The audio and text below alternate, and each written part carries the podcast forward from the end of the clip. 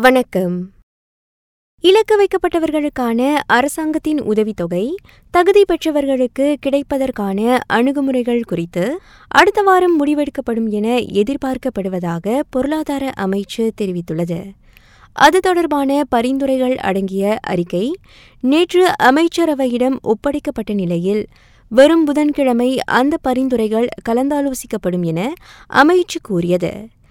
அதன் அடிப்படையில் சிக்கலை தவிர்க்க முதன்மை தரவுத்தளம் படுவில் இன்னும் தகவலை பதிவேற்றம் செய்யாத பொதுமக்கள் விரைந்து அதனை செய்யுமாறு அமைச்சு கேட்டுக்கொண்டது.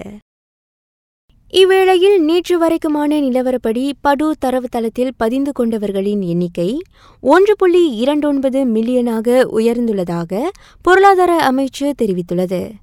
ஆக அதிகமாக புத்ராஜயாவில் ஒன்பது புள்ளி எட்டு விழுக்காட்டினர் அத்தரவுத்தளத்தில் பதிந்து கொண்டுள்ளனர்.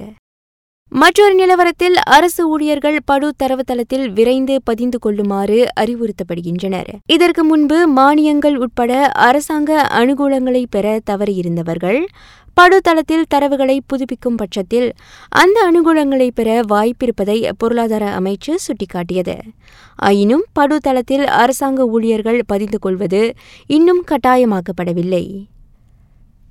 சும்பாங்கன் ஆசாஸ் ரஹ்மா நிதியுதவி திட்டத்தின் கீழ் குடும்பங்களுக்கு வழங்கப்பட்டு வந்த ரொக்கத்தொகை அறுநூறு ரிங்கிட்டிலிருந்து இவ்வாண்டு ஆயிரத்து இருநூறு ரிங்கிட்டாக உயர்த்தப்படுகிறது. திருமணமாகாதவர்களுக்கு வழங்கப்பட்ட அறுநூறு ரிங்கேட் மாற்றங்கள் ஏதுமின்றி நிலைநிறுத்தப்படுகிறது. இ காசேவின் தரவுத்தளத்தில் மிகவும் வறிய நிலையில் உள்ளவர்களாக பட்டியலிடப்பட்டுள்ளவர்களுக்கு உதவி வழங்கப்படுகிறது. இவ்வாண்டுக்குள் பத்துமலையில் மின் படிக்கட்டுகள் நிர்மாணிக்கப்படும் என பத்துமலை நிர்வாக செயற்குழு தெரிவித்துள்ளது.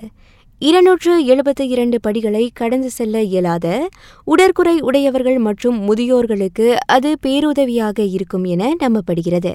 செய்திகள் நிறைவடைகின்றன. நான் லோஷினி கிருஷ்ணவேணி. வணக்கம்.